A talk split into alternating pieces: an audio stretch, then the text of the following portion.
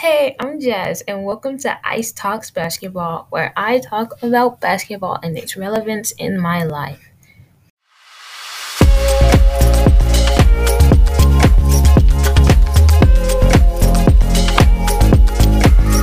This episode we titled Basketball versus Soccer. It's going to be a debate between me and Miss Ruiz, um, debating the rigor of the sport, so the physicalities of the athletes, the fan reaction, so how the fans are for uh, between both sports, and the, the intensity between both sports. So how you how you watch and get engaged into both sports.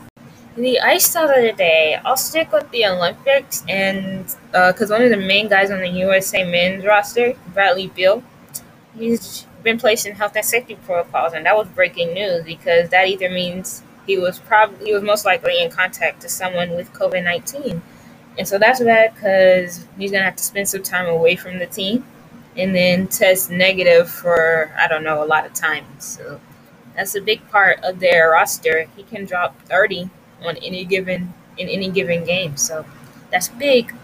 But now to the debate. All right. So we're going to start with the rigor. Okay. You can go first. Me? Okay. Um so one of the topics that uh, Jazz wanted to kind of cover today was the rigor of the sport regarding more so the training and the type of fitness that athletes have to go through. Um, I would say with soccer, it is a endurance based sport. Not that basketball isn't. I just believe because the soccer game is longer and it's more about your endurance over a longer period of time as opposed to short sprints. Um, and it also depends on the position you play in soccer. So the forwards or the strikers oftentimes have to do more sprint based um, endurance midfielders are usually the ones who have to kind of run around a lot more in the sport and have to also be uh, able to change speeds quickly because they are not only a support to the offense but to the defense and defense will also be kind of more um, light jogging walking at times and then sprints they have to be ready to kind of go when there's an attack against them so in my opinion, I believe soccer is more rigorous in that it is more physically taxing on the body. Um, and what would you answer to that, Jazz? I go against that because I feel like rigor, well, no, rigor in basketball, it comes with being the athleticism of the players. They mm-hmm. are very athletic, and it goes to show with um their height. Like most people in the NBA are over six feet, and mm-hmm. so some exceptions. But if they are like under six feet, then there's a good chance that they are quite athletic or talented. That's why they're in the NBA. Mm-hmm. So, uh, with that athleticism, it brings more fun because they have the their aerobics are very high. Mm-hmm. Uh, if um, the defense is very good and it's more of a defensive minded um, game or um, play, mm-hmm. then then that way they would it's more tech it's more it's more rigorous on their bodies. Mm. I guess, I guess for me, I could see why you would say that. Like in terms of agility, I know uh, basketball requires a lot of agility um, in that regard. Um, but I think in terms of like is basketball or soccer more technical? I do think soccer can be quite technical. I don't know how that would measure up to basketball necessarily, but I know for soccer, it's not just simply kicking a ball. There are different techniques to be doing that. There are different techniques to passing, to shooting, um, to clearing a ball out of the defensive sector. Um, also, controlling the ball is a lot more difficult, in my opinion, than in basketball because it's a lot more passing. Um, whereas soccer, sometimes it's unpredictable where the ball is going to go.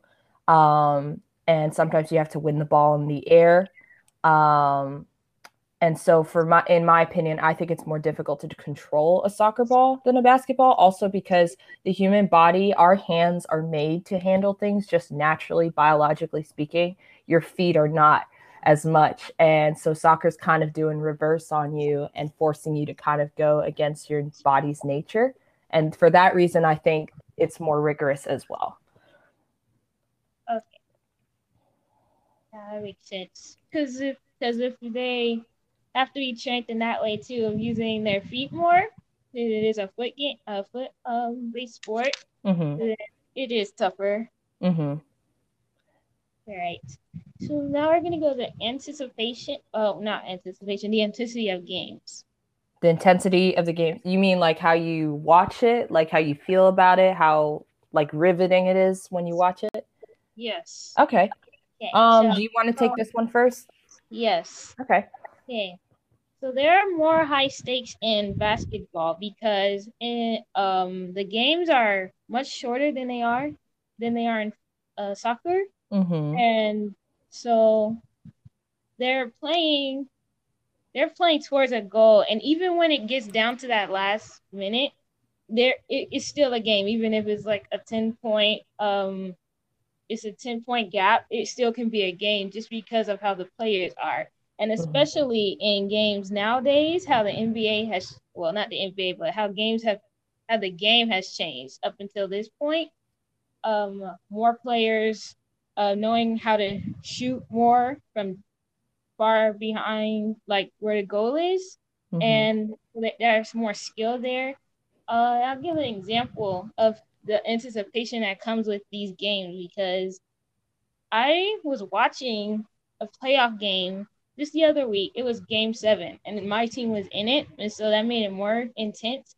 And then coming down to the last minute, you could just um, feel the anticipation there, wanting the team to win.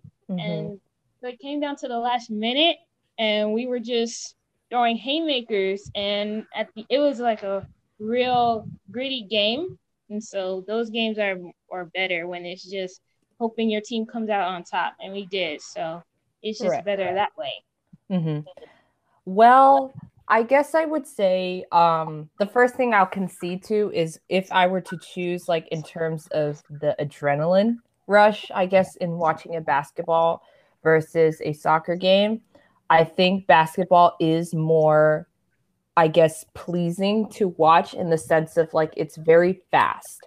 And I guess it could be a lot of things, but I do think um, fast paced sports get a lot of attention. Um, and so, for that reason, I do understand why someone would say basketball would be more intense. Um, I think it's just the type of intensity is different. So, you mentioned that in basketball, it's like down to the last minute of the game. And you gave a perfect example um, with your team. Um, but I would also argue soccer goes down to the last minute of the game. It is not over until it's over in any sport, in my opinion. So in soccer, I'll give you an example of a last minute uh, hard like game was the World Cup match. Um, it was, I believe, in the semifinals of the World Cup. It was USA versus Brazil, and the United States was down um, and going to lose. And it was uh, we ended up tying it up and we had to go into two overtime periods um, and brazil scored in one of those overtime periods. So it looked like the united states was about to lose. And literally in the last minute of the game we had a header scored by abby wambach. This was the women's world cup by the way. Um, but abby wambach was a big uh, player at the time. And that won us that got us the opportunity to go into penalty kicks which we ended up winning and going into the final. So i would say in terms of intensity when it comes down to the last minute or last second i think that's applicable to any sport really. Um, not all but a good bit of them are like that. So i would say football basketball soccer um, would definitely fit that uh, would fit that category Okay, but it's so hard for you to score in soccer. So how can you be um how can it be so suspense led like that when you're when it's like one to zero? Right. hard to score, and then you try to tie it up or trying to go up just to give you some breathing room. Right. So, like I said, like the pace, I would say in basketball is much higher. So it's like, uh, I think easier for a lot of people to kind of see the reward in that and follow along with that. In soccer, it's a very patient and uh, patient based game you have to be super patient and kind of poking and prodding the defense to figure out where the weak spots are and to figure out how to score. And you could get really close, but because the goals are so rare, I think that just amps up the anticipation to score. And that's why people feel like it's so much more rewarding in soccer who who might think soccer is better than basketball in that regard they would say well the anticipation for soccer is higher because the goals are so rare. You can't score like over 100 points. Like that's I would say would you agree it's pretty standard to score over 100 points in a game for basketball? Yes. So in that way, I would say yeah, they keep it exciting cuz the pace is up. They're going to score. There's no surprise there whereas in soccer it's kind of like who's going to get it first um, how close are they going to get, um, who's going to break through finally and score. And because the goals are so rare, um, that uh, contributes to that anticipation. And in a way, that's very, um, I guess you could say, stressful for people watching the game. And they get really into it because they want to see someone come out on top. Okay. Well, that makes sense too. Mm. Okay. So going to fan response and mm-hmm. how fans respond to both um, sports, I understand soccer is like the most popular sport in the world. Yep. get it though, but but I know that it's growing for basketball fans. I know mm-hmm. that those, uh, fans are growing high in numbers now. Mm-hmm. But I just noticed how hard fans go hard for their team. Like, uh, when the Hawks played their first uh NBA their per, their first playoff series this season against the Knicks, and mm-hmm. we were you know, in New York, and you know New Yorkers um not that nice when I watched that game. Mm-hmm. It was mm-hmm. um, some obscene chants, but it just showed me that wow, fans go really go hard for their team. Mm-hmm. Is that your point about the fan response in basketball? Yes. Okay. So I guess to I'm glad you realized that soccer is more uh, popular globally speaking. Um, I would argue it's also more competitive globally just because you have a lot more opportunities to win, not just within your own country's league, but more so, like, for example, we have the European League. Um, but even that's split down into like La Liga, which is Spain, and then you have the British Premier League, which is not just England, it also includes teams that are involved in the United Kingdom, to my knowledge. And then they also all come together and compete in the Euro. Um, they also, in South America, each country has their own like national, like within their country, uh, but they also have an international cup as well. Copa America is what we call it. And then not only do we have it in those areas of the world, we also have the World Cup and we have the Olympics. So I would argue that there's a lot more chances to get global recognition. And for that reason, I think there's a lot more fans in soccer as opposed to basketball because basketball is kind of limited um, in that it developed in the United States mainly. You could correct me if I'm wrong, but to my knowledge, it, uh, it developed in the United States. And it's very much a sport that's huge in the United States, not so much globally speaking.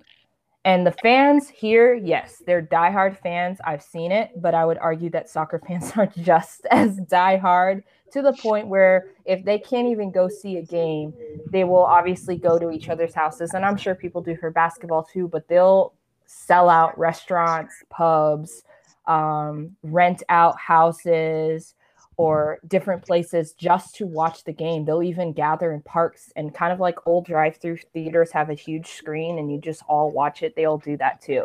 And I don't really see that same response for basketball on a global scale. Maybe in the US, but I, I really haven't seen it to that level.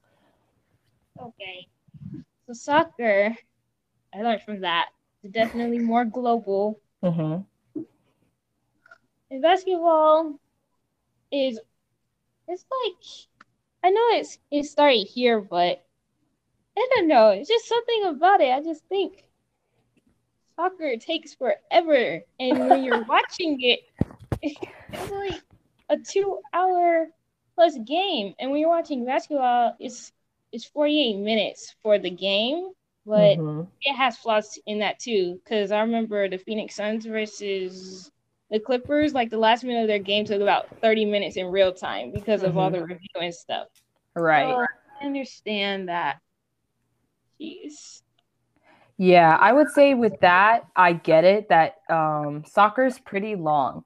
And if you are not a patient person, if you can't get into the anticipation of the goal, it's going to be really challenging for you to enjoy that game. That's where I think actually the fans help a lot. When people go with fans to a soccer game, it makes it so much more enjoyable. I'm sure it does for basketball too, but there's a ton of like soccer fan chants. I'm not really well versed in what the fan chants are in basketball, but I know there's tons of fan chants in different languages, different areas, different cities for soccer and they do it the entire game. And you and some like countries in the olympics you'll watch and they bring like their instruments and things like that and it's just so loud and it's so i guess diverse the type the types of uh, ways they engage that you really can't get bored in that way. Um, and then for watching at home i would say yes i could see basketball being more entertaining my personal thing with basketball is yes, it may be a shorter game, but I end up spending more time on the TV watching it than with soccer because there's so many commercial breaks and timeouts. And that's really frustrating for me because it just disrupts the flow of the game for me.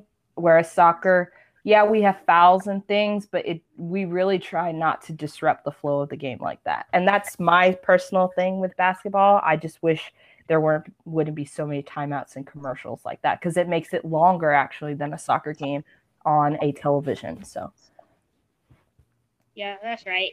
Yeah, I can remember some games where I'm watching it and then after one play it goes back to commercial and I'm just like because that was that same game that I was talking about earlier, that Phoenix Mhm. game. mhm. It took forever. But I understand that because I remember we were the Atlanta United when they won. I I remember that when uh in here this Mhm. house and my brother we were so excited. And Yeah. talking about going to a game because they were so hyped at the games. Yes, I think the in-person experience is a must for soccer. It, it's so much more bet. It's so much better if you go in person as opposed to watching on TV if you're not like a diehard fan, because it's easier to get into when you're in person. Well, how many soccer games did you go to at your college? At my college, so fun fact: UGA does not have a men's soccer team. They do have a women's soccer team, but I didn't have a car, so I could never go to the games when I was younger. Um, what I did do is I watched a lot of the women's league. Like in the United States, we have our own soccer league for women, and I watched a lot of that. And then in terms of the men's, uh, to be quite honest, the men's soccer team in the United States, we don't we don't even need to talk about that because they're not that good.